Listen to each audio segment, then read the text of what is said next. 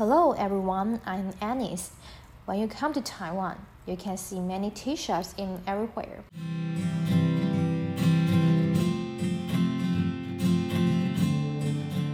According to statistic, tea shops sells about billion cups of handshake beverage every year.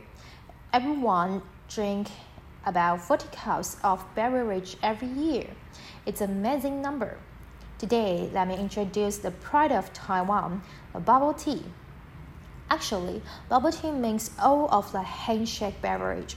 When we use the shaker to mix tea and ice, it will become the foam.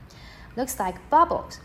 But on the other hand, somebody say tapioca bubbles just like bubbles for American, so that's why they call it. Bubble tea was registered in Oxford English Dictionary in 2005, it could be regarded as the ancestor of pearl milk tea.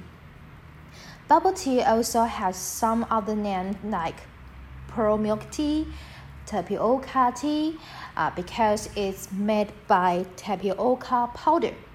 The origin of bubble tea is Chun Shui Tang. Someday, one employee poured the tapioca into the ice milk tea and shared with the other employees. So it's the first bubble tea was born in this world.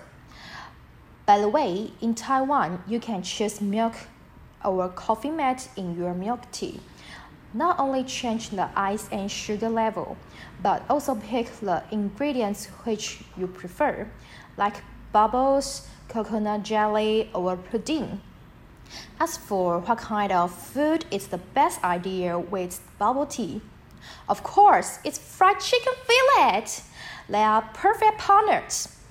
How much Taiwanese love handmade shake, handmade drinks and bubble tea? Taiwanese drinks about 100 million cups of bubble tea in total every year.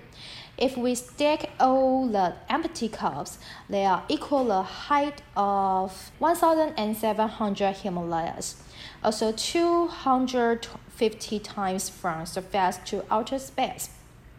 Nowadays, bubble tea is popular with whole world.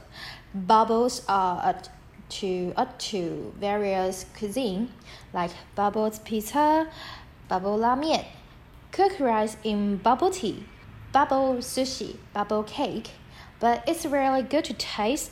Maybe you can ask Italian, do you like Hawaiian pizza? See you next time. Bye bye.